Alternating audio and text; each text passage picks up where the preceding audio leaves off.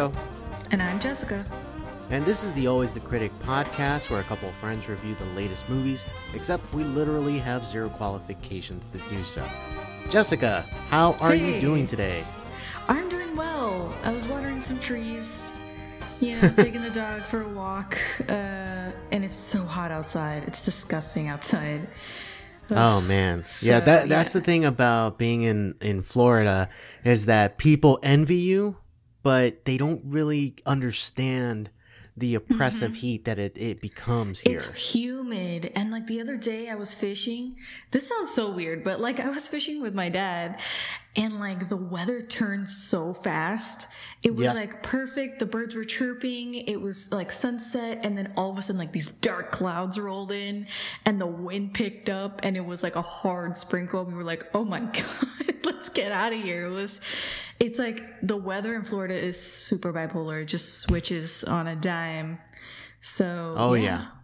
Oh, and yeah. that's exactly what we're getting into in this in this season. It's summer. Uh, yeah. It's summer, which means that every day at three o'clock, thunderstorm. It's gonna rain. It's gonna rain. every single day. So, for those people who are listening that don't live in Florida, you may not realize how it works. Where, what do you mean it's going to rain?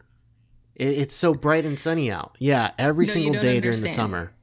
Yeah, mm-hmm. Torrential it rains downpour. every it's on the day. calendar. Yeah, it really is. It's ridiculous, but we get used to it. We kind of, even on our Disney days, we kind of time it where Yeah. either we'll go right after the storm hits for the day, Mm-hmm. or we'll plan it where our downtime of like we'll sit in a show happens during that time. So yes. little things like that. Now, uh, if you are joining us, if this is your first time, well, you have joined us in the middle of our series. We are in the middle of the Always the Critic presents Hitchcock. We are in week three, and we're Yep. about to dive into the 1950s of Hitchcock. Now, before we do, a big, big note here is that we'll be splitting the era into two episodes.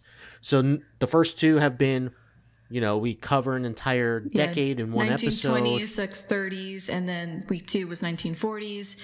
And then we promised we were going to do one whole episode on the 50s, and it's just too much. Like, we It were is. having so many issues trying to choose which films we were going to watch this week. We didn't want to miss any big ones. So we just decided to split, split like the Red Sea down the middle. Exactly. So uh, we're taking our time. We're giving ourselves space, the space it deserves. So here on this episode, we're going to cover the 1950 through 1955. Funny enough, we're going to nickname this era the Grace Kelly era uh, because she did all three of her Hitchcock movies during these years. And we will touch on those three movies here. Yep, absolutely. So, like Rico said, we're on week three of our ATC Presents Hitchcock series. Last week, we covered Hitchcock's 1940s career after he made his way to Hollywood. We watched four big movies during that era Rebecca, Suspicion, Spellbound, and Rope.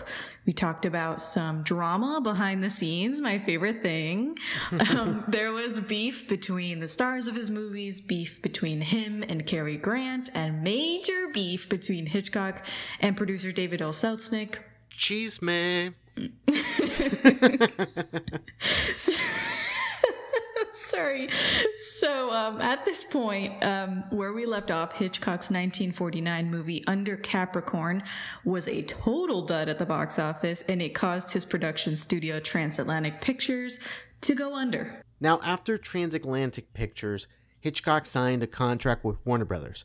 His first film for the studio was Stage Fright in 1950, starring Marlene Dietrich, Jane Wyman, Richard Todd, and Michael Wilding.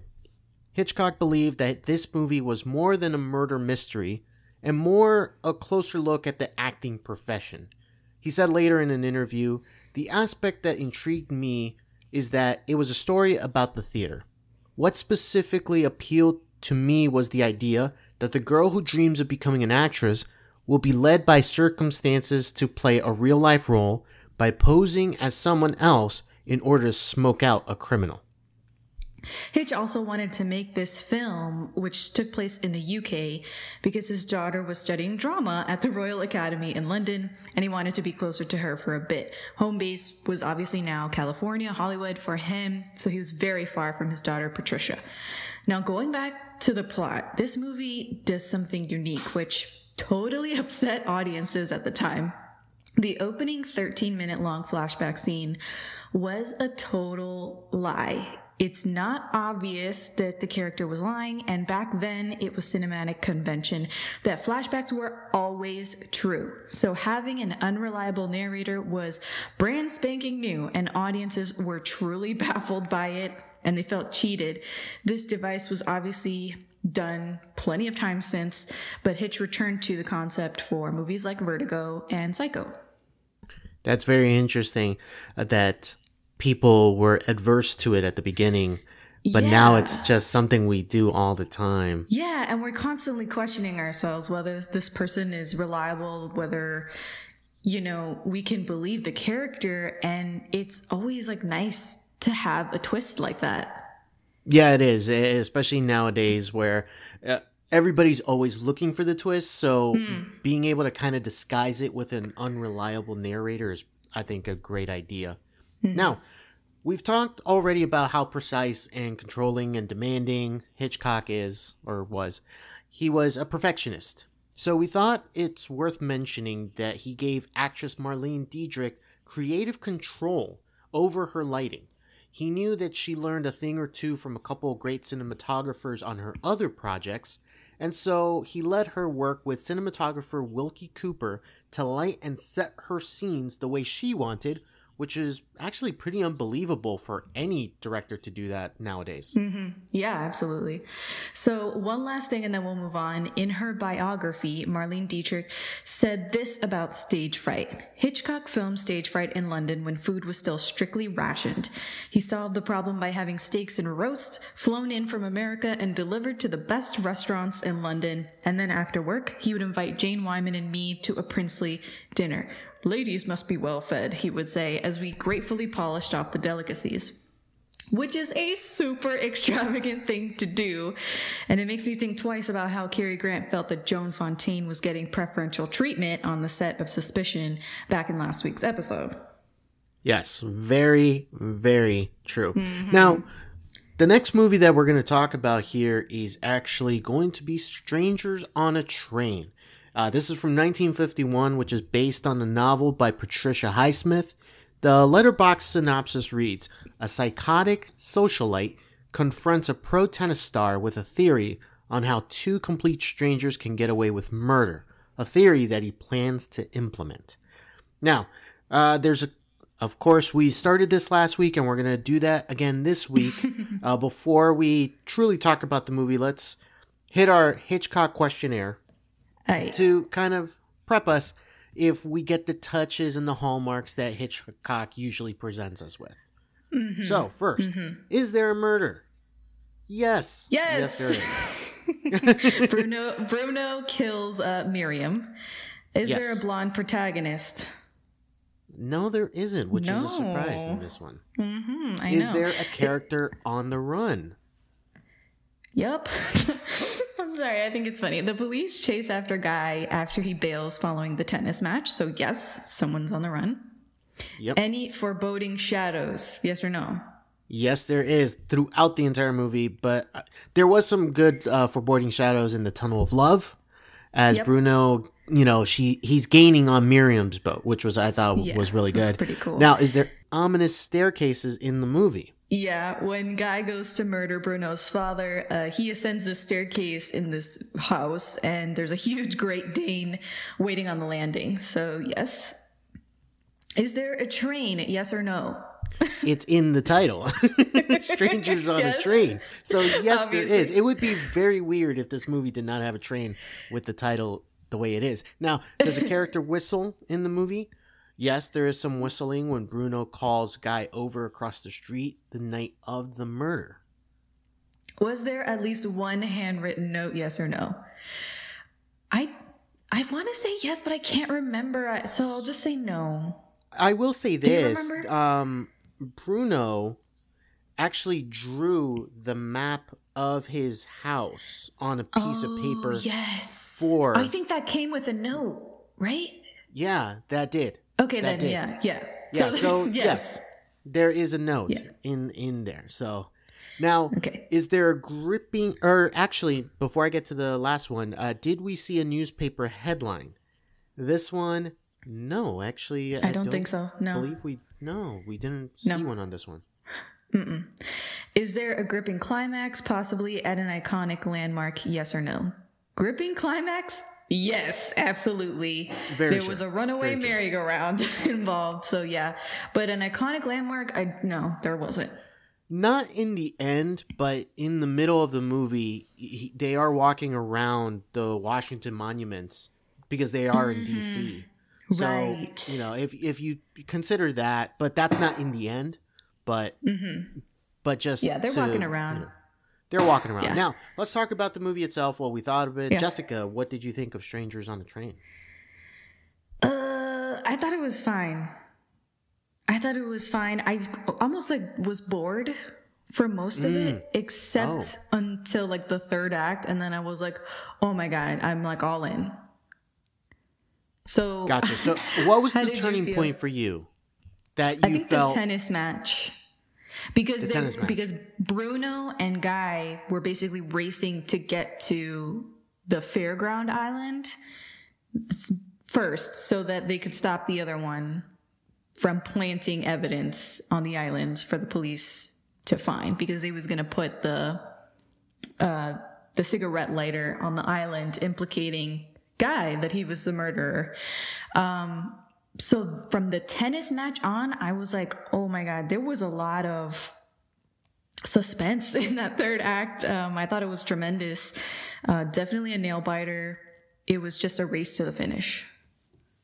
Yes, it was. Uh, I found Mm-hmm. the third act to be pretty good. I I enjoyed that aspect of, you know, it's almost like a ticking clock of who's going to get to a certain place first. Uh, that's always. Yeah. great. Uh, so you have a chase scene. Um, let me ask you this: What do you think of our lead, uh, Farley Granger's his real name? He plays Guy Haines. He- we also saw him in the movie Rope. What do you think of him as an actor? And so far, the two performances you've seen. Um, I think he's okay. I didn't feel that he was special. Um, if you get my drift, I, I he just was like, Yeah. it could have been anybody. It wasn't like, Yeah. wow, this is so perfectly cast. It has to be Farley Granger. No, yeah, because I I've kind of and the way I felt about it in Rope kind of got solidified with this movie. I don't think he's a very good actor. Hmm. I think that a lot of it comes from just expressions and trying to mm-hmm. pull off expressions, but his like the way he delivers lines is never great. I feel like they're either too exaggerated or, you know, or they just don't fit the moment. I don't know. I, I just never buy his acting or his style. So that's that's one thing that's a knock on this movie is him as the lead. Um, now I found the guy that played Bruno really, really good. Yes. Robert I mean, Walker when he was his name. delivers, yeah, when he delivers that line, "Want to hear my perfect idea for a murder?" I was like, Ugh, yikes! if someone comes Yeah. at you on a train and wants to know your opinion on their idea for a murder, you always just run, run as fast as you can. I know. Hey, I, I'm planning on killing someone. Want to hear how I'm gonna do it? Like, it, mm, no, but no, peace absolutely out. not. Now, what I found interesting about this movie is that the movie prior that we reviewed, which was Rope, was in color, but yet this movie was in black, Mm-hmm. It's in and, black white, and white. Yeah. which I don't know if it was because of the transatlantic pictures or well, it was dissolved by then, I guess at that point. Maybe Warner Brothers didn't want to invest in making it in color. Who knows? Yeah, uh, I'm don't know. sure. I don't know if it was a creative decision. I it didn't seem like it was even a thing. Like, ooh, why is it color? Why is it black and white? Um, yeah, I don't know. But there were some great visuals of like Bruno stalking Guy throughout DC. Yes, yes, Right? there was. Like yes, was there was. pretty like scary. Like if you see this dude like waiting for you on the steps of like a, a memorial there in DC, Oh you're like, oh my goodness. god. Yeah, I know. And, and it's so let's grab a cab. it's the way it's framed as well because he's like right in the middle of the shot, but it's there's it feels so big, and then just him Yeah. right in the middle. It it's great, great mm-hmm. cinematography at the time for Now, sure. I did like how the mom, Bruno's mom, was in complete denial Oh, over for sure. her son being a psychopath. She would like Bruno had a plan to blow up the White House, and his mom took it as a joke. I know, She, I know. She was like, "Oh, just you know, very like just airheady and dumb, like not to- in total denial." And then when when um, Anne goes to see the mom and tell her like, "Your son is a psycho. He killed a, a woman. He's a murderer." She's like, "Oh no, he often jokes all the time. Blah blah blah. See yourself out." like I have to go paint. right, what? exactly. A lady just came and told you your son is a murderer. Nope, and not he's good. joked That's about it. and no, no, no, that's enough. not. That's I'm not not my boy. not my boy. And I'm not worried at all about him. No, exactly. Um, the other thing that I wanted to mention was that they seem to explore the concept or idea of someone being obsessed with true crime. Um, because Barbara, Anne's sister, is also really into true crime, just like Bruno is. But what's the difference between Bruno and Barbara? They both have this extreme interest in the morose, in crime, and in murder, but Barb's I found was more of a fascination while Bruno's was like an admiration. Like he was like, if they can do it, I can do it. This is, you know, a blueprint almost versus like Barbara that's just kind of more on today's day and age where Yeah. we love people love true crime Oh, and man. there's and there's no way they're gonna go out and commit a murder they're just like it's just a very interesting concept and it is macabre and morose but it doesn't mean that they're like wow i wish i could be that person you know no, exactly.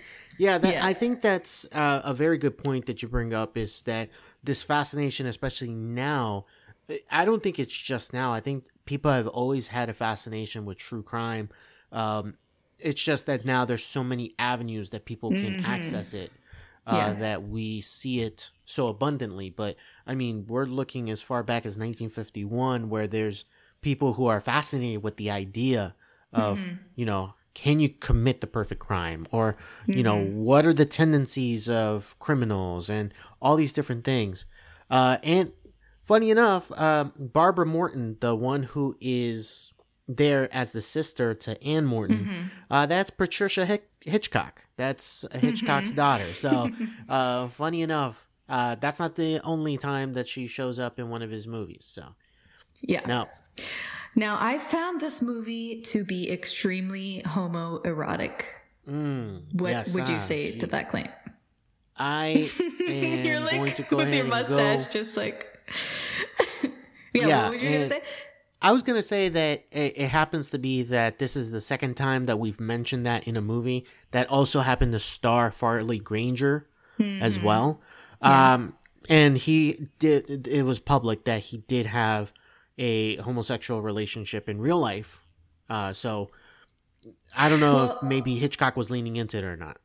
Yeah, I think he was for sure because Hitchcock and Robert Walker, who played Bruno Antony, I mean, they worked out an elaborate series of gestures and worked on his physical appearance to suggest the homosexuality and seductiveness of Bruno's character, and they did it to bypass censor objections. um, and to that end, I found out that Bruno was named after the kidnapper and killer of the Lindbergh baby, which is super horrifying. Oh man, that that just shows you Hitchcock just inserting little things to creep out people for sure. Yeah. Now, it wouldn't be a Hitchcock movie if there wasn't some drama. Warner Brothers wanted to cast their own stars in the movie. This was this used to be in a time where the studios pretty much owned actors. So, Yes. like, you know, certain people belong to certain studios. And they assigned Ruth Roman to play Anne Morton, completely steamrolling over Hitchcock's objections. He he was against the idea. He apparently found her bristling, uh, that's a quote, and lacking in sex appeal, and said that she had been foisted upon him. These are all words by Hitchcock himself. Unfortunately, he seemed to have held it against her. Uh, Farley Granger, who played Guy Haines, said that Hitchcock hated Ruth Roman, even openly criticizing her in front of everyone. Jeez, when he doesn't like someone, It's terrible. he, I know. he takes it out on people. He does. The merry-go-round just keeps going faster and faster because Hitchcock apparently played a cruel prank on his daughter Patricia. She was on set, she was in the movie, and she also directed her father during his cameo in the movie. Uh, but Patricia is or, or was, she, she's still alive, uh, afraid of heights. So her father goaded her into riding the Ferris wheel, which was constructed for the fairground set. He promised her a hundred bucks if she did it. And so she did, thinking about the money. But when she reached the top of the Ferris wheel, Hitch stopped the ride and turned out all the lights. So she was alone in complete darkness up at the tippy top for a few seconds. He never did give her the hundred dollars. She called the stunt her father pulled sadistic. Good lord. That is that is such a great prank. So wrong. But it's so wrong. Now, speaking of sadistic, there's that scene of Bruno at the party demonstrating how to strangle someone, which I found to be like super shocking that like in the middle of a party like this person like, is let me showing show you. let me show you how I strangle someone, and they can't make a sound while I'm doing it. Mm-hmm. Well, Hitchcock was also fond of showing people how to strangle someone. So Yikes. Oh my gosh. and at social gatherings and stuff too, like just how it is in the movie. Oh man, just like in the movie. now, that's not all the drama. Raymond Chandler wrote the screenplay for Strangers on a Train, and he and Hitchcock had differing visions for what the movie, and movies in general, should be. Chandler was all about character motivation, while Hitchcock was more about the splashy visual development and formal structure of a movie. Yeah, I like this quote from Hitchcock. He said, When an actor comes to me and wants to discuss his character, I say, It's in the script. If he says, But what's my motivation? I say, Your salary, Oh man. which is very cold. I would love to uh, maybe not right now at this moment, but maybe find like directors that kind of match those sensibilities of one's more splashy and the other one's more focused on the writing, uh, kind of as a differing there. Now, Chandler wrote a letter to the studio executive saying he preferred to work with a director, quote, who realizes that what is said and how it is said is more important than shooting it upside down through a glass of champagne wow, taking shots at Hitchcock there. Like, Right? Basically, style and no substance is what he's saying about Hitchcock. Mm-hmm. Yeah. Now, to make matters worse, they had totally opposite meeting styles. Hitchcock liked long, rambling, off topic meetings where the movie might not even be mentioned for hours. Chandler was all business, but Chandler was also a hard drinker, so he wasn't very easy to get along with anyway.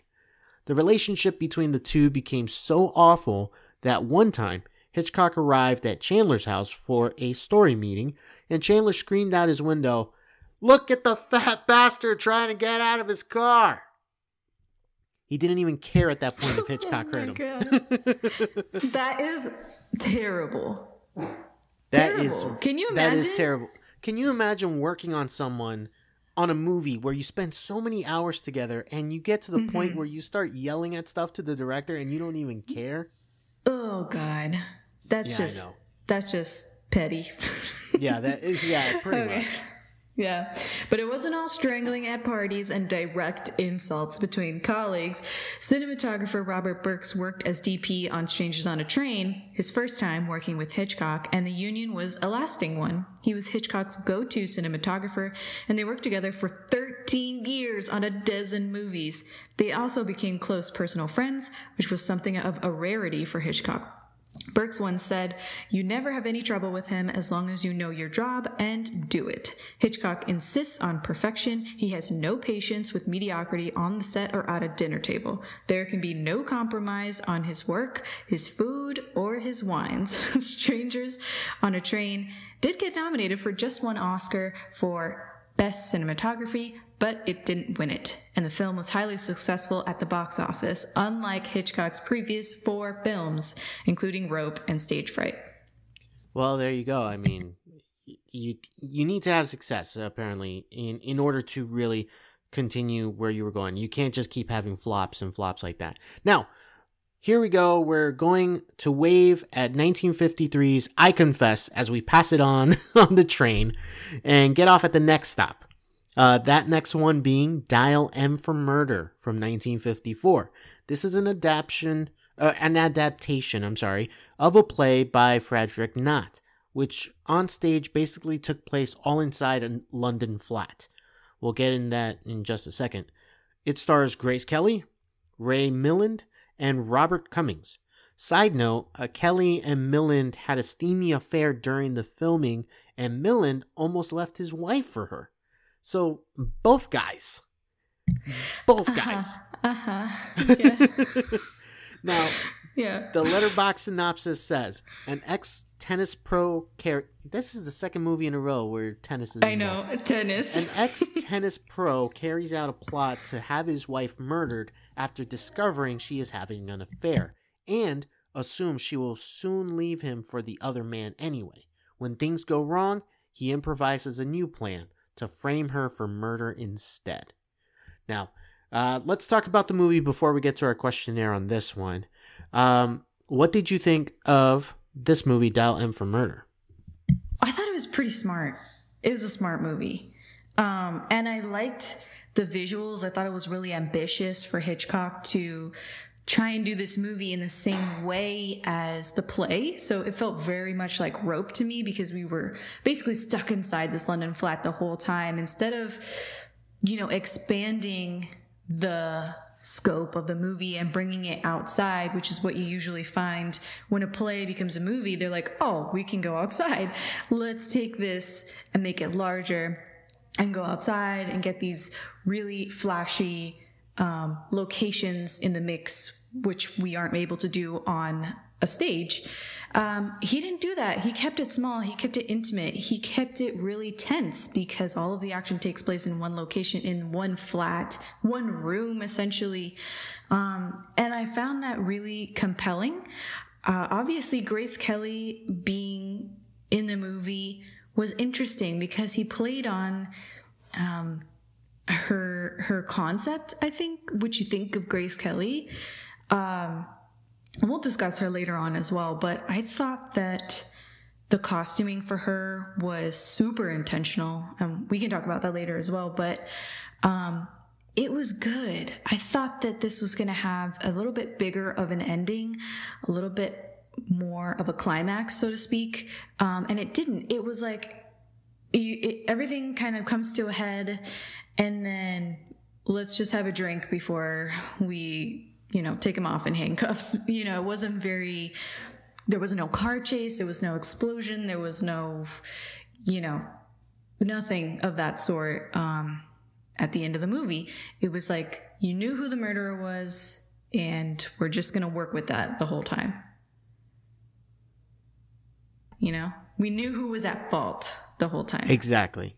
Now, I really enjoy how were basically working through the process of the lead character uh, while he's trying to figure out how he is going to get away with this once things go wrong.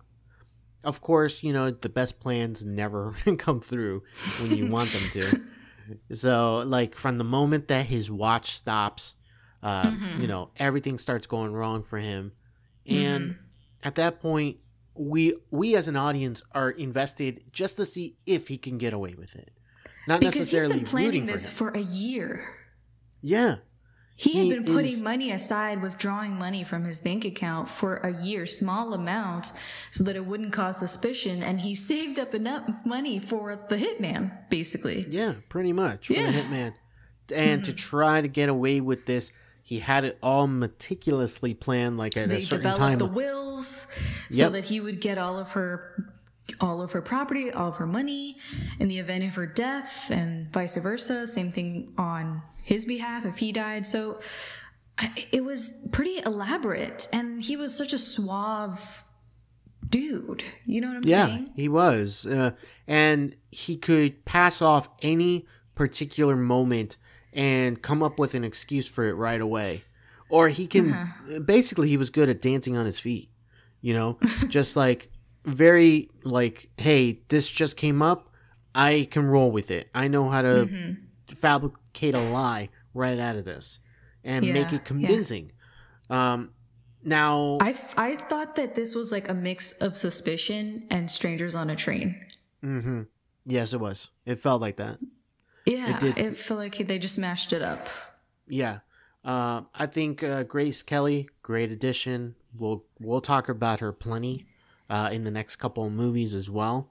Uh, she just has this radiance that just just like right off the screen, just and you see it in every movie that here in this period that we're calling the Grace Kelly period or the era, and she just has this magnetism that just pops off the screen. It's it's crazy and Yeah. it's a it's no wonder why you know she or Hitchcock wanted to work with her or at least was willing to work with her.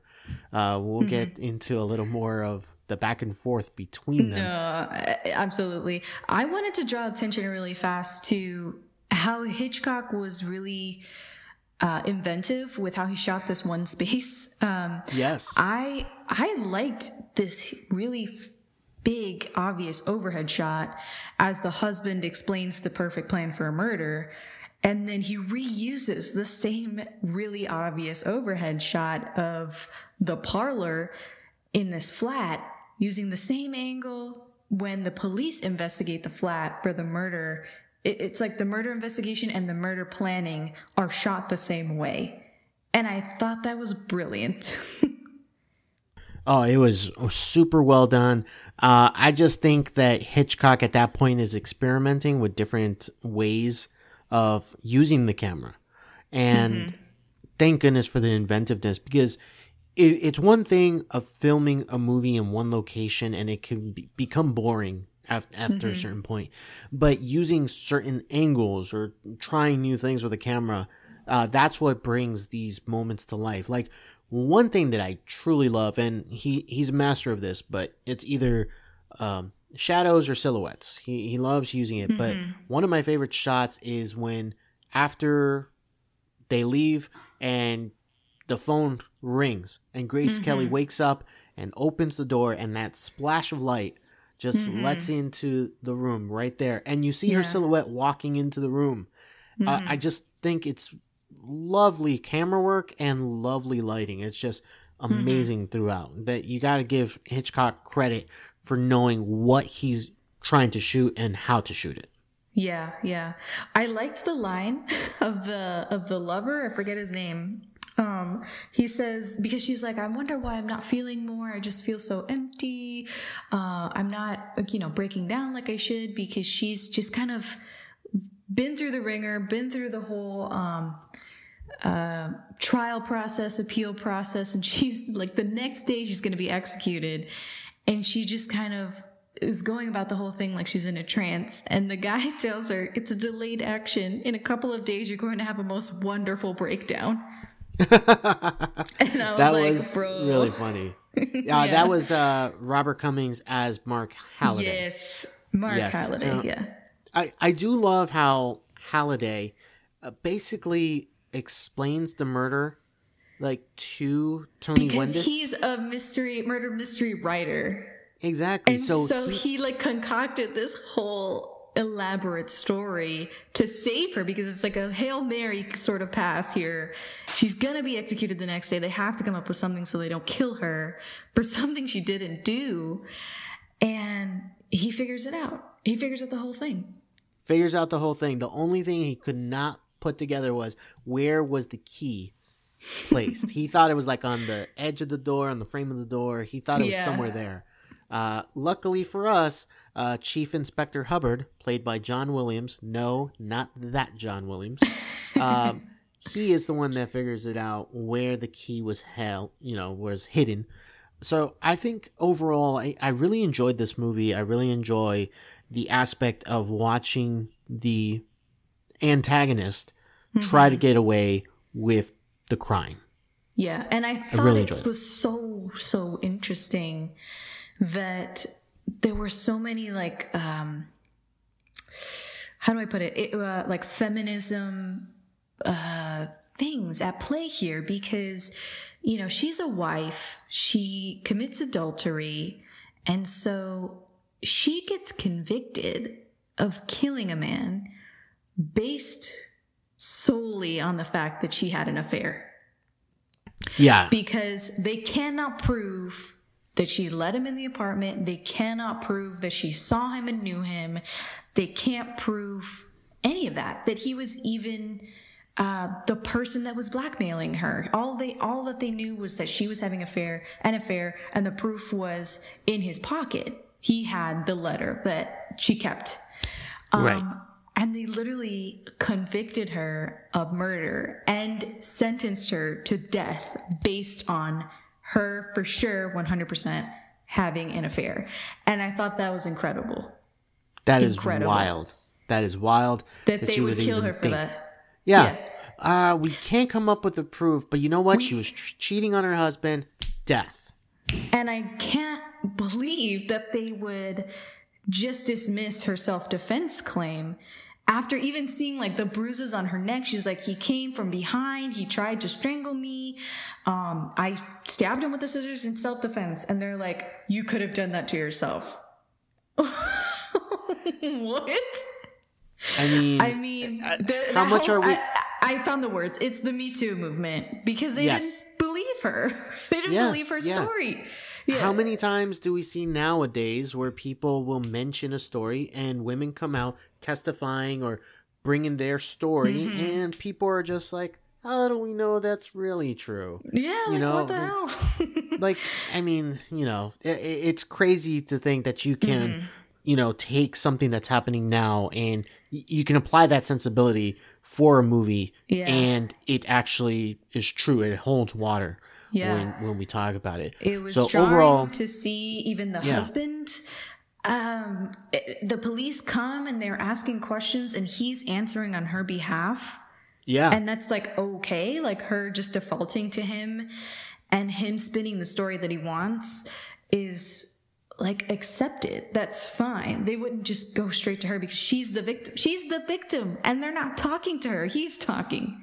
It's like exactly. insane to me.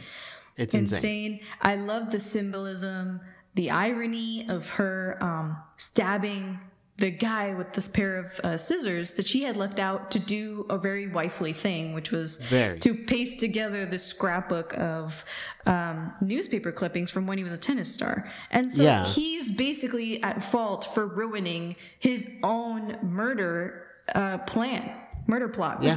yeah. He was so uh, insistent that she stay home, and when she even brings up the idea, oh, I might go catch a movie, mm-hmm. and he's like, you know, don't you have to do those clippings? Why don't you do them tonight since you're not going to be doing anything? Uh-huh. It it's crazy how much a man had control pretty much over a woman at that time. Mm-hmm. Uh, that he could talk for her, he could spin any way he wanted to, and you know, it's not until recently that we get, you know, a little bit out of that. I'm mm-hmm. not saying that we're fully out of that, but, you know, luckily we're not in that time period. Yeah. That is right. the, the key there. For sure. Questionnaire. Let's do this. Is there a murder? Yes or no? Yes, there is. Grace Kelly kills her would be murderer in self defense. Is there a blonde protagonist? It's Grace Kelly. Yes, there's a blonde protagonist. Is of there course. a character? Of course. Is there a character on the run? Yes or no? Uh, no, although the husband does try to get away with uh, murder, framing her for murder. Are there any foreboding shadows? Yes or no? Um, yes, absolutely, for sure. Uh, my favorite shadows are when the lovers separate just as the husband arrives and you see them part. Um, yes, any ominous staircases? Yes or no? Yes, there is. the husband hides the key to the flat under the stair carpet. So yes, we definitely have them. Is there a train? No. Um, very rare, but no, there is no train in this one. Does the character whistle? Yes or no? No. Was there No. at least one handwritten note? Obviously, yes. The lovers exchanged letters and Margot burned all but one, which ends up being a huge part of the plot. Um, Yes. Did we see a newspaper headline? Yes or no? Yes. Yes, we got did. Queen Queen Mary arrives today headline. And finally, gripping climax. Was there a gripping climax and was it possibly at an iconic landmark? No iconic landmark because it's all in the flat pretty much. But it's is it gripping? Maybe not as gripping because it's not like a chase or anything like that. It's all just like I figured out what you did, you know? Mm-hmm. So not quite as Yeah. gripping, but still nonetheless a pretty good movie. Hitch famously dismissed the movie, later saying he found the film to be coasting, playing it safe. Sure, there's no mystery to it, and Warner Brothers seem to have forced their will on the production, as we'll soon discuss. I read an article from The Guardian, and I like what the writer says. Maybe he was bored by the story, bar the attempted murder, relies little on surprise or suspense to entertain the audience. It's less who done it, more he done it, and will he get away with it? Exactly. Now, Hitchcock's dream cast was Deborah Kerr, William Holden, and Cary Grant as the murderer's husband, but Warner Brothers cockblocked, cockblocked them pretty much. Uh, they felt that Grant would be miscast as a villain, so history is repeating itself because Studio RKO didn't want Cary Grant to become a murderer in suspicion for the same image reason. Anyway, Deborah Kerr and William Holden were busy making other films, so MGM loaned Warner Brothers Grace Kelly. So she was under Warner Bro- uh, she was under MGM at the time. And Dial M for Murder was the first time that Hitchcock and Kelly worked together, so it was serendipity. The early 50s was actually a golden age in 3D films, and Warner Brothers wanted to capitalize on the craze, although it was on the decline, insisting that Hitch film Dial M for Murder in 3D. So Hitchcock complied, working with the bulky, heavy, giant 3D cameras for the entire shoot, and even added a pit into the floor of the set so the camera could move for low angle shots with lamps and other props in the foreground. The opening shot of the letter M on the rotary phone had to be faked because the 3D camera couldn't focus on the extreme close up like that with a real phone. So he used a giant prop phone and a huge fake finger to dial the phone and get the shot he wanted. The same shot was used later when the husband Tony dials Margot from the restaurant. Now, Hitch was sure the movie would be released in flat, and he was right. The movie was released in 3D for only a few days before it was changed to a conventional 2D release. In fact, one month before the movie dropped, Variety published an article with the headline, 3D looks dead in the United States. Hitch later recalled that 3D was a nine day wonder, and I came in on the ninth day. The 3D version was eventually reissued in 1980. Can I just say that this is probably one of the worst choices to put a movie into 3D?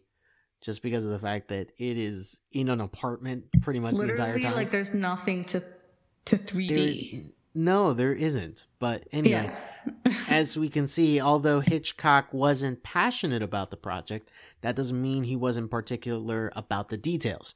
He was extremely hands on when selecting Grace Kelly's wardrobe and handpicked nearly all the props for the Wendices' apartment, especially because they'd be seen in a different light with a 3D camera so close.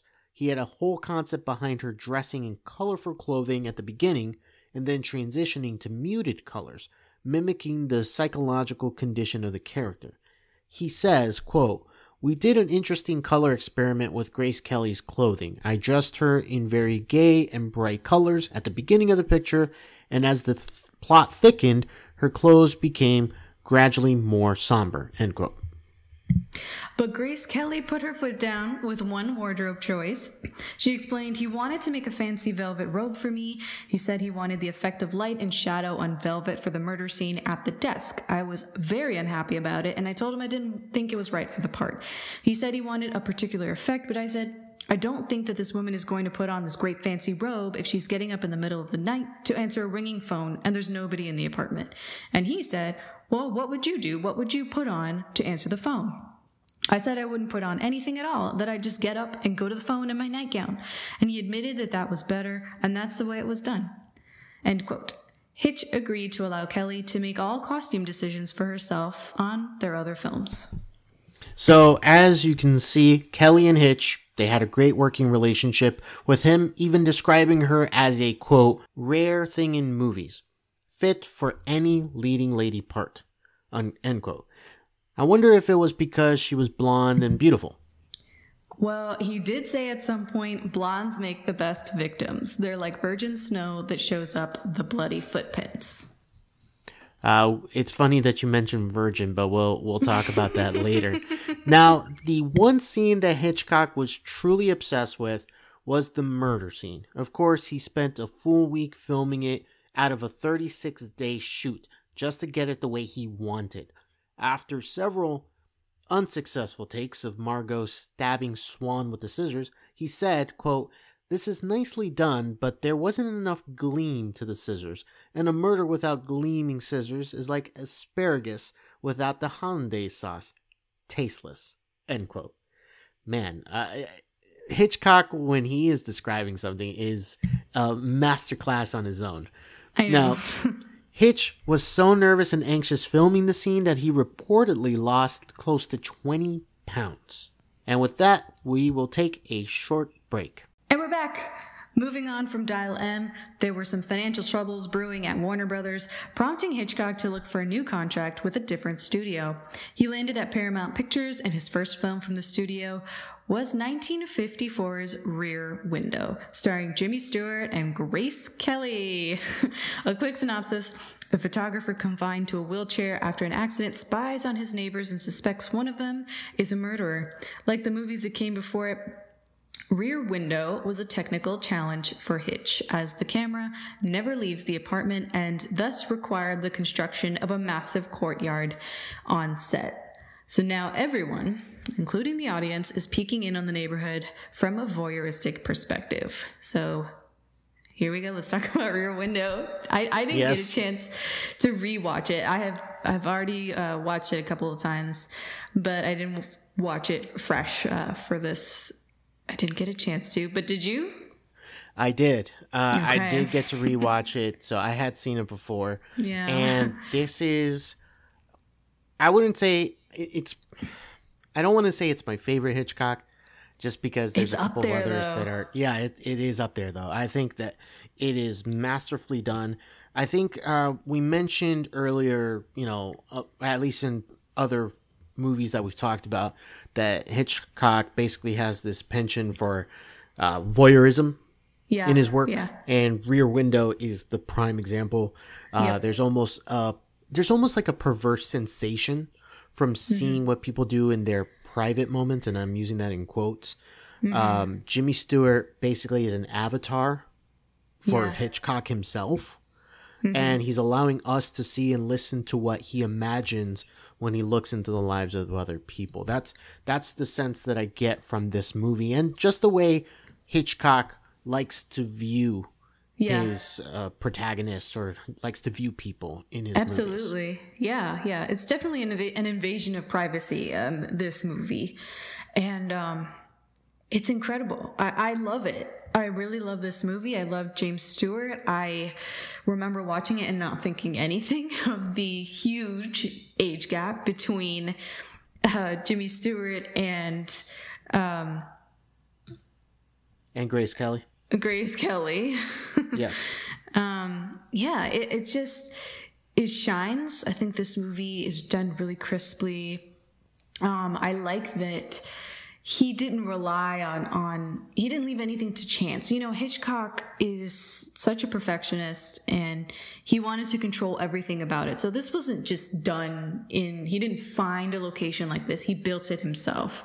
You know, he fa- he went in the studio and on the soundstage and was like, "We need to dig this whole thing out." And um, you know, the courtyard is actually the basement of this massive soundstage.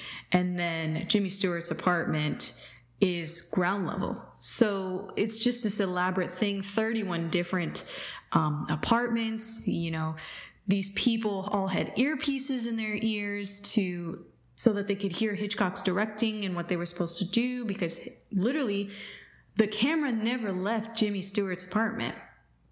And that is like a huge, you know, logistical thing. They had so many people um, working toward one goal and it's just it's a lot of fun to watch because you kind of give in to the sensation that you have a right to see into other people's lives like this because you are paralyzed like you can't move and you're just like this is your only form of entertainment like it was very it's very interesting to watch rear window and not feel entitled to you know, to shed light on this small murder that would have gone totally unnoticed.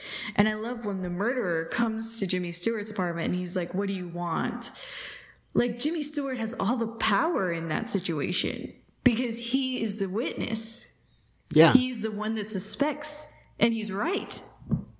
Exactly. So, and even though he may be in a. right, even though he may be in a wheelchair at the moment Yeah, because of a yeah. Mm-hmm. broken leg, he does hold all that power. Um, Yeah. I also feel like this movie is something. It's it's quite a spectacle here in terms of how we're doing right now in terms of quarantine or stay at home, and this movie feels exactly that, just transported It's just into a different time. It's just Yeah. pure desperation because he Yeah, would like- never have looked so closely at his neighbors had he not been confined to a wheelchair in his apartment. Yeah, and It- it's is like incredible. he is ready to get out of it. Like he's you know Mm-hmm. counting down the days. He knows exactly when that cast is coming off, and so he's just been stuck at home. And again, the only thing he can do is just look out of his window. Mm-hmm. And but what he looks out his window, he either becomes more appreciative of what he sees, or he begins to take notice of things that are maybe a little off or a little wrong. Now, uh, this movie, I think, is such a masterclass in uh, taking its time because the way the camera moves from apartment to apartment, Yeah. getting the lives of the different people, even the people that n- you don't necessarily need to know anything about, but we're always checking in on them throughout Yeah. the movie. Yeah. So you have the you have the music uh, writer who is constantly trying to come up with a musical note. You have who they affectionately name Miss Torso, who is always like practicing her ballerina moves, or Yeah. she has gentlemen over. You know, you have the couple who live upstairs who are sleeping on a mattress outside because the heat is so much. Like it's it's a summer heat in New York City, so it, it's it's pretty wild there and pretty bad. So I really appreciate that Hitchcock takes his time in letting us see the lives of other people, even though like in some way it does lend to his voyeuristic tendencies. Um, I I still do appreciate that. Um, what did how did you feel? Uh, I know you haven't seen it in a bit, but how did you feel about how the movie wraps up? Um well, so the so the murderer comes over to Jimmy Stewart's apartment and there's that great scene of him flashing uh the the camera, flash, at him to cu- delay him getting to him and kind of disable him. Um and then he tosses Jimmy Stewart over the side of the balcony, if I'm not mistaken. Yes, he does. Okay. And then Jimmy Stewart ends up with two broken legs, lives to tell the tale, and the murderer does end up, um, you know, getting caught. Getting caught exactly. Yeah. Mm-hmm. Um, I like it. I do too. think I think it's great. Um, you know, I I wish that. Um, I don't know. I think it's good. I think Hitchcock learned from the 20s and 30s where the film would just end. Like it would get resolved and then ba ba ba ba like it's done. The end Right. pops up on the screen and you're like done. This one, it does give you that epilogue where he's got the two broken legs and you know he's back to where he was, and uh, but he has the satisfaction of knowing that he he's caught a murderer in his own backyard. Exactly. Yeah. Yeah. Now, um, how did you feel about Grace Kelly and her I think she's- character in this movie? I think she's stunning. I think that probably the more interesting parts of the movie are them talking about their relationship and how they kind of he Jimmy Stewart's character feels that it's not going to last, that it's not a lasting relationship. She doesn't lead the same life that he does. He's always on the go. He's um you know, doesn't live this life of luxury that she does. And it, she can't really adjust to his lifestyle. And so they eventually have to part. And I like that sort of doomed relationship aspect of it because they obviously are attracted to one another and they're obviously uh, like something about each other because they started this relationship in the first in the first place um, but it's just not sustainable and Right. I, I like that. And i like how she tries to um, adjust to him. She's like oh i have everything i need in this overnight bag. And he's like really? Uh, it's like very it's played for laughs really because she she opens this tiny suitcase and yeah it's it's her overnight bag and she has everything she needs apparently. But um she's still dressed in this like elaborate chiffon um nightgown. And everything about her is high maintenance. Like for lack of a better term like she's not one to be gallivanting off in the jungle and photographing eh, things on journalist assignments like he does and in war zones and things like that. She is high society. She's night cream at the end of the long day. She's high heels she's this beautiful gorgeous wardrobe from uh, edith head which we'll discuss as well but like it, it is obvious that they're not no hacen pareja No, know? they don't. Yeah, they and, don't Uh, I think that obviously these are two incredible characters, incredible people that I think would you know would be great people to be with if you can match, of course. And these two don't match, even though the movie does want to give us a resolution that they will end up together. Um, you know, she just waits till he's asleep and then opens up Bazaar magazine to Right. you know to read it at that time. Uh, something that came to my mind while I was watching Grace Kelly this time around. Um, I'm not saying she looks like her uh, or has same mannerisms, but there was a sense of what kind of actress it resembles her now or you know recent time. And i oh. feel like someone like nicole kidman kind of gives off a lot of those vibes of very like Elegant. classically beautiful mm-hmm. elegant who can you know jump off the screen who can be playful but at the same time serious who can be you know they could be you know a loving character or a lover or they could be you know very uh, you know funny and Grace Kelly embodies all of that. And so that so i just wanted to put that out there that I feel like you know it, in that line of actress Nicole Kidman kind of falls in there just Okay, guys, people an te- idea. before we get into this to the questionnaire, guys, tell us who is today's Grace Kelly? yeah, that I think that's a great question. Who is Yes. Mm-hmm. today's Grace Kelly? So let's go ahead and let's go to our uh, Hitchcock questionnaire. Is there murder? Yes. Yes. Yes, the neighbor is. Lars kills his wife. Is there a blonde protagonist? I mean, Yeah. we were just talking about her. Grace Kelly. Is there a character on the run? Not really. No, but it, it's more of like in secret trying to hide stuff. So it's not really on the Mm-hmm. run, but yeah. Yeah. Uh, are there any foreboding shadows? Okay. Uh, no, but there is great use of shadows, though. I will Right, say. because he uses the shadows to spy. he turns Yes. out the lights and then they can't see inside. So uh, and yeah, then when Lars comes, when Lars comes over and Mm-hmm. he opens the door, the way you know the shadow or the light right behind him casts that silhouette. It, it's really good. yeah. Any ominous staircases? Yes or no? I don't remember. So no, we don't see them. Although you know, there's like fire escape ladders and all that, but we hear them when Lars c- goes over to Jimmy Stewart's apartment. You could hear him coming up those stairs. Oh, uh, okay. You know, which I found, and then like he turns off the light from the hallway. So I thought that Oh, was yeah, okay, very well done. Very sure. like. eh. Is there a train? Yes or no? No.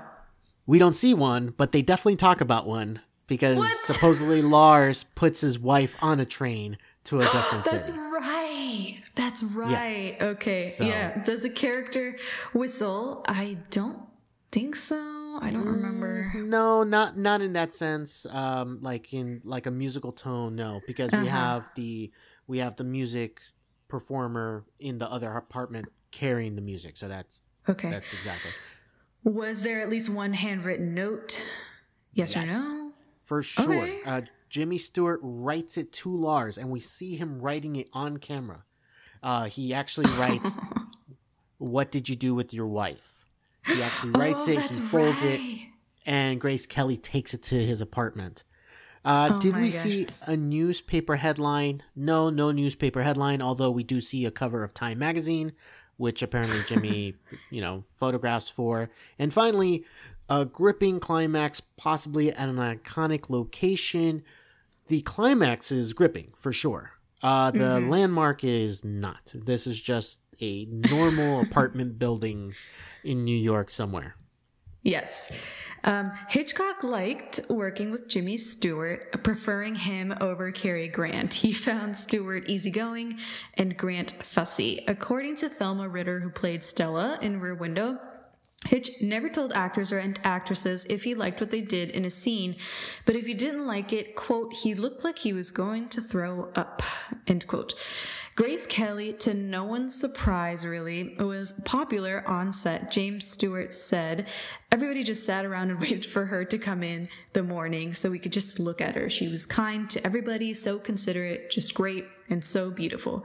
Now, I, said we were going to talk about Grace Kelly, so let's talk about it. Um, piggybacking off what we said before about her having an affair with her co-star in Dial M for Murder, I just want to mention that Grace Kelly. it- we said it is she's known for being beautiful she's known for being sophisticated she gives off that vibe of a pure woman especially with her dressing so elegantly with the white gloves she refused to smoke on screen in her pictures.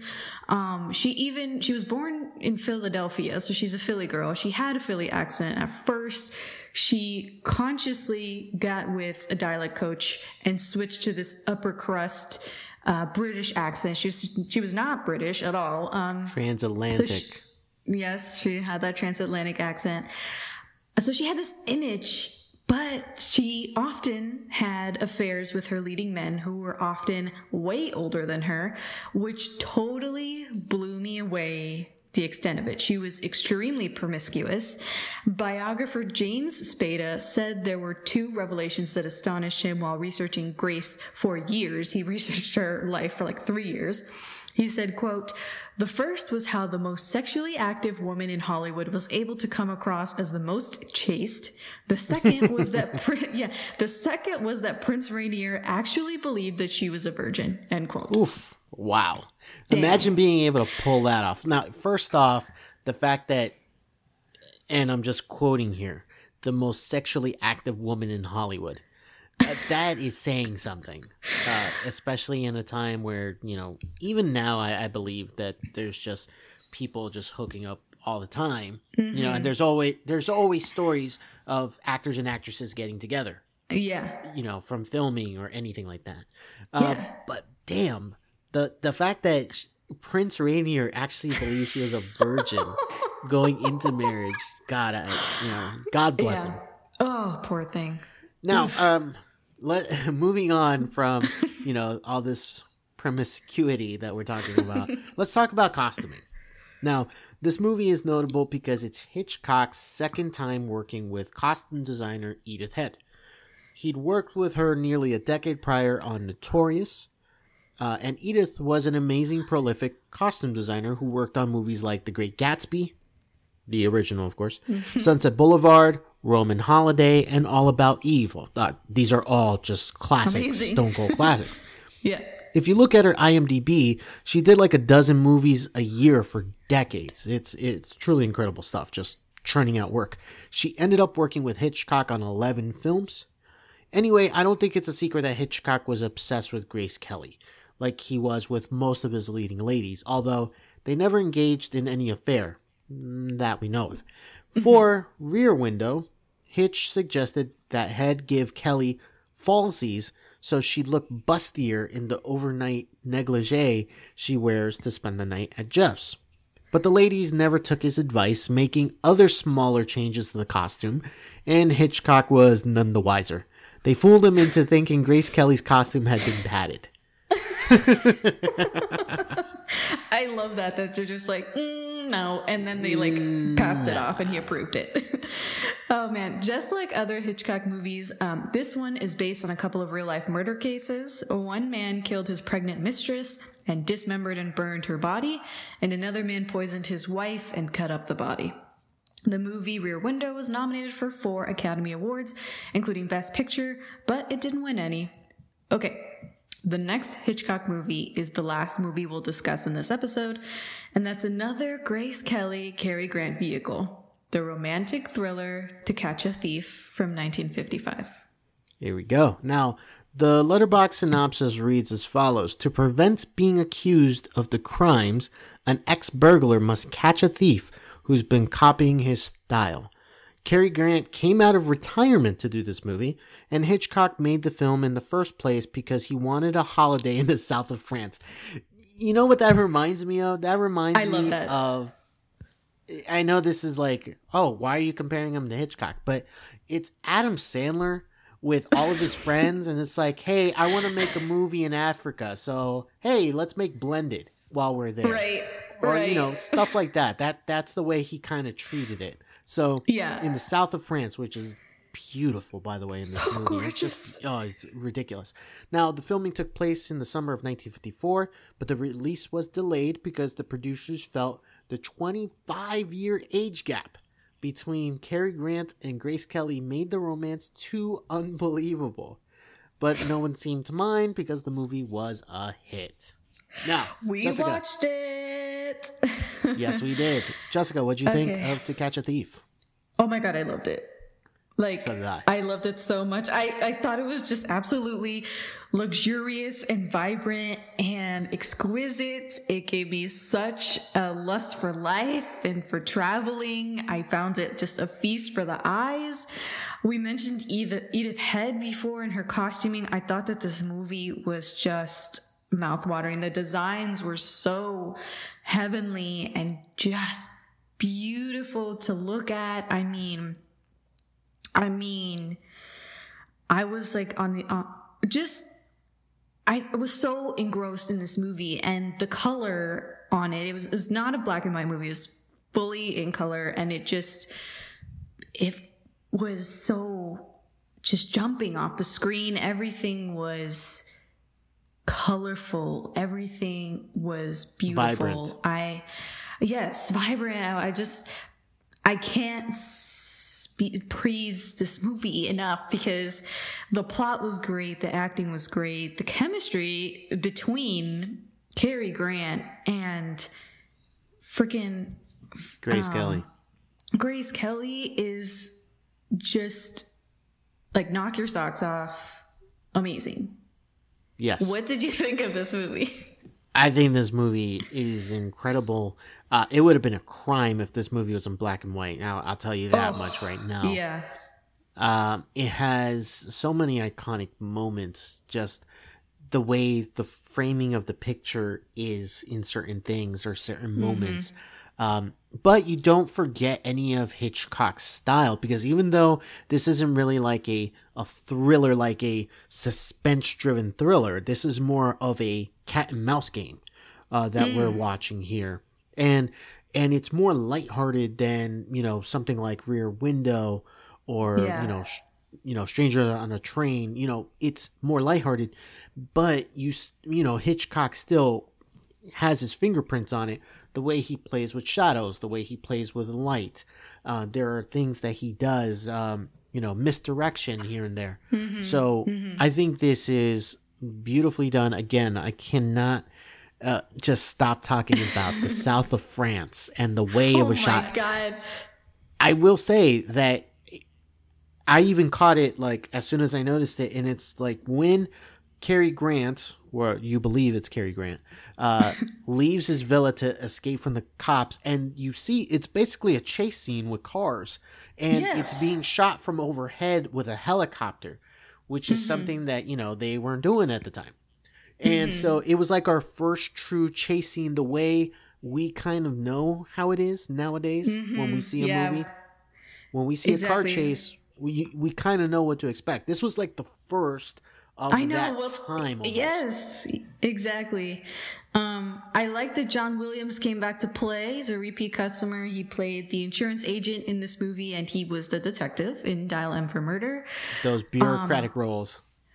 I I loved the color grading in this movie. It was beautiful whenever there was a theft happening or when the black cat was prowling around, everything was just washed in green and everything just had this eerie glow about it and that was super appealing to me. You mentioned the car chase through the frickin' French Riviera. I swear to God, it's beautiful.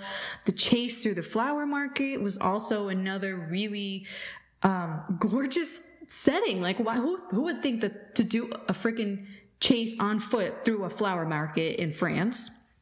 Um, we I like this Hitchcock cameo. I think the most out of all the cameos we've seen so far. Um, this one. Hitchcock sits next to Grant on the bus, and Yes. there's this old lady with a couple of caged birds. Aha, birds.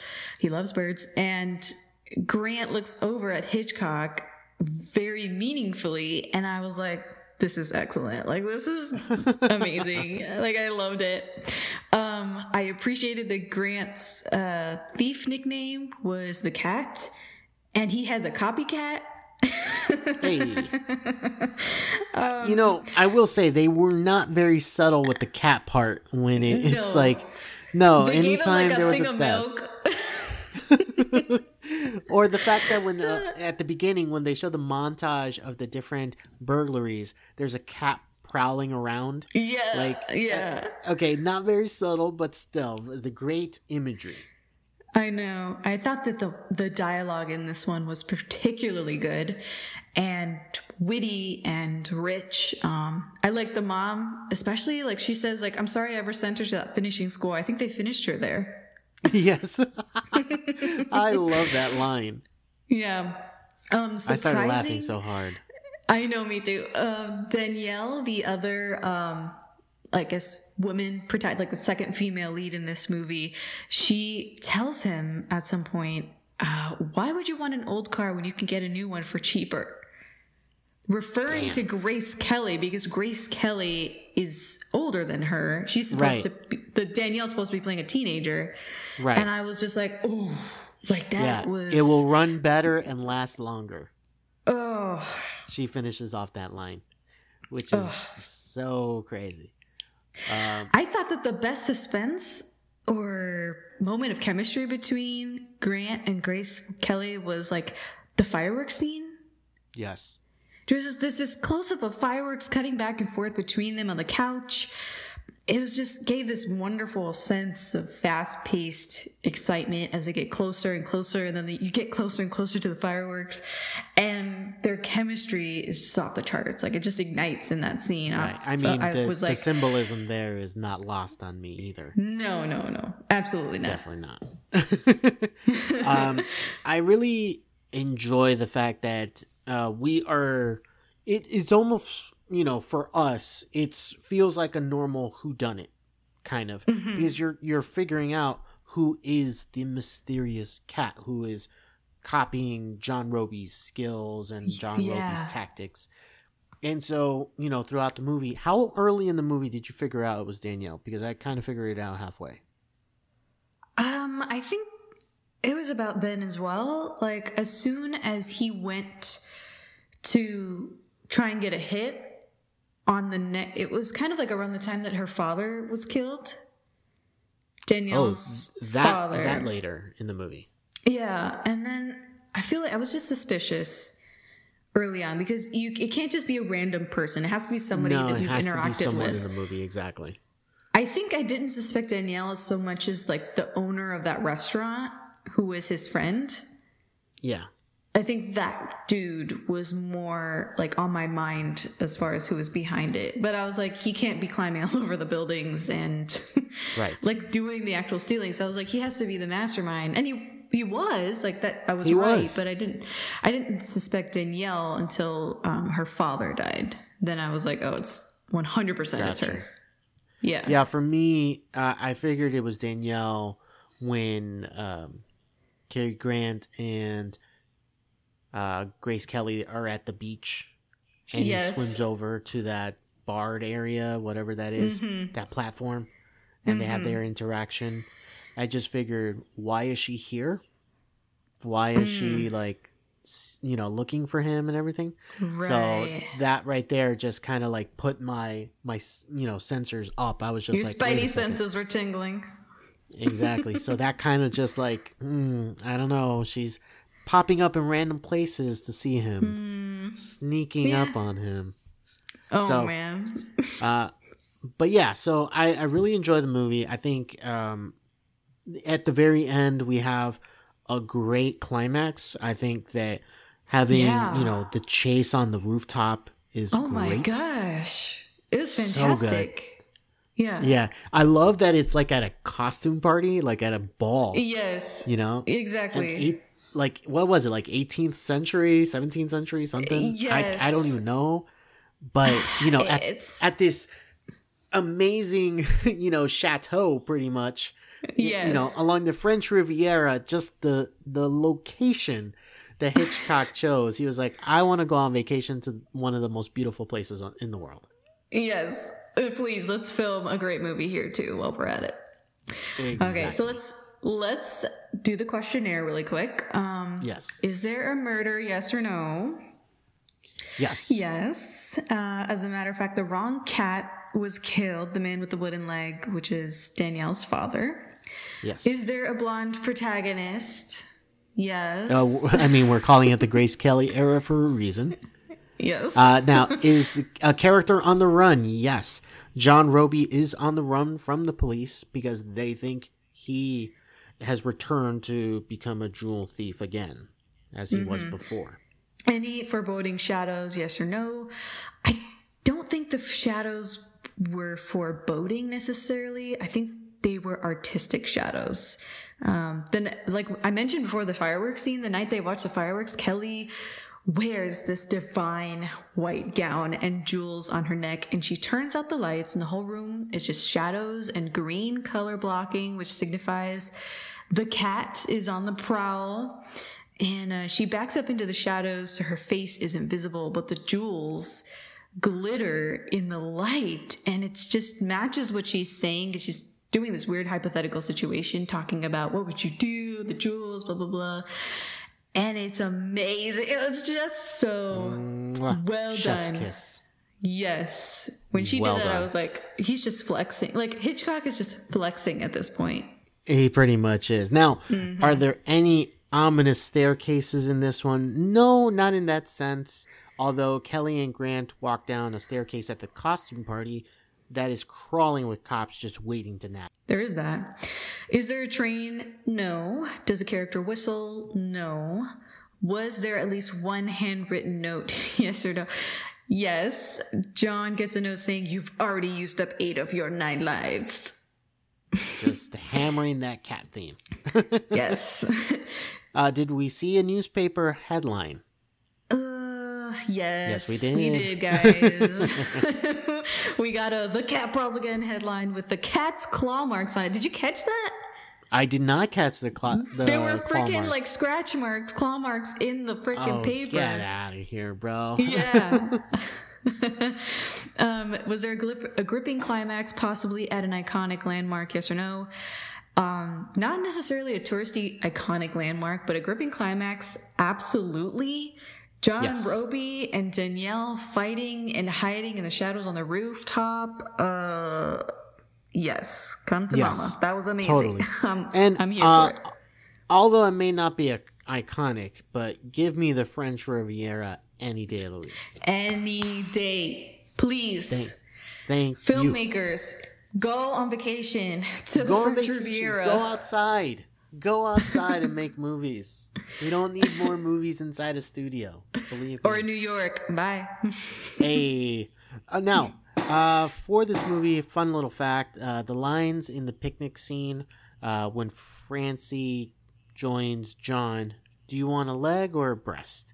And he responds, "You make the choice." They were improvised, uh, so you know, letting them riff. You know, Hitchcock is trusting his actors to do stuff, and they do it for excitement. They do it for fun, and they work. He gave very little direction, I think, to his actors. He fully expected them to come in prepared, to come in knowing what to do. He didn't choose his actors lightly, so I feel like No. that reflects in this scene, especially because that was, I feel like that's pretty iconic when she's like, Do you want a leg or a breast? And he's like, You make the choice. It's like so flirty and perfect. Okay, apparently. Grace Kelly did all her own stunt driving, even though she wasn't a confident driver. And the chase scenes were filmed from a helicopter, like you said before. This seems like it would be a no brainer because filming from a helicopter happens so often now.